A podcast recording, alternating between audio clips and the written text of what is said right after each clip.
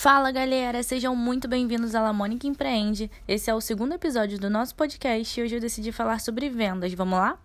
Talvez suas vendas estejam estagnadas não por conta do produto, muito menos pelas imagens, vídeos, nem por ausência de conteúdo, mas sim por falta de tocar na ferida, sabe? sim, caso não tenha entendido, vem comigo que eu faço questão de te explicar melhor. Sabe aquela sensação de eu preciso disso? É o tocar na ferida.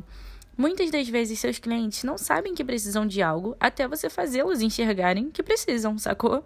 Existe algo chamado nível de consciência, e é exatamente com esse termo que você trabalha nesse momento com o seu consumidor. Há clientes que sabem que precisam do seu produto. Situação fácil. Outros que não sabem que precisam de tal produto, mas que sabem do problema que tem que solucionar. E daí você mostra o seu produto. Outros que não sabem que precisam nem do produto e nem que de fato têm um problema para resolver. E daí seu dever é mostrar os dois. Ah, Lamônica, mas como faço essas coisas? Seria bom que você pesquisasse sobre o assunto, sabe? Para se aprofundar.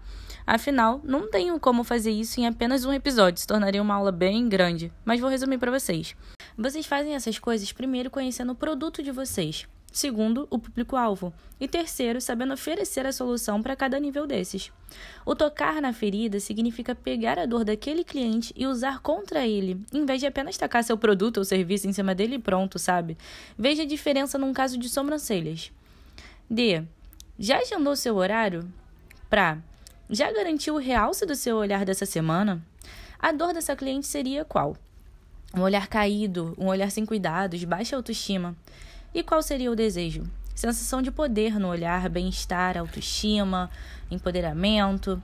E se o desejo dela é esse, você não vai conseguir oferecer o que ela quer apenas com já agendou seu horário? Deu para entender?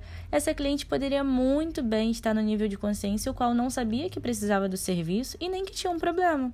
Até na hora da divulgação ser citado de uma forma que ela olhasse para si mesma e pensasse: "Nossa, eu acho que preciso mesmo de um realce nesse olhar" preciso desse serviço.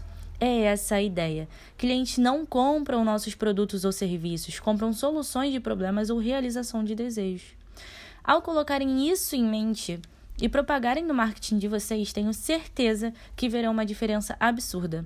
Não tenho como prolongar o assunto, porque a ideia desse, dessa primeira temporada do podcast são episódios curtos, resumitivos e rápidos, os quais não atrapalham em nada sua rotina e cabem em qualquer intervalinho que você tiver para ouvi-los. Portanto, pesquisem sobre níveis de consciência do consumidor, tá bom? Estudem e melhorem o desempenho nas vendas de vocês, fechado? Até o próximo episódio, eu conto com você.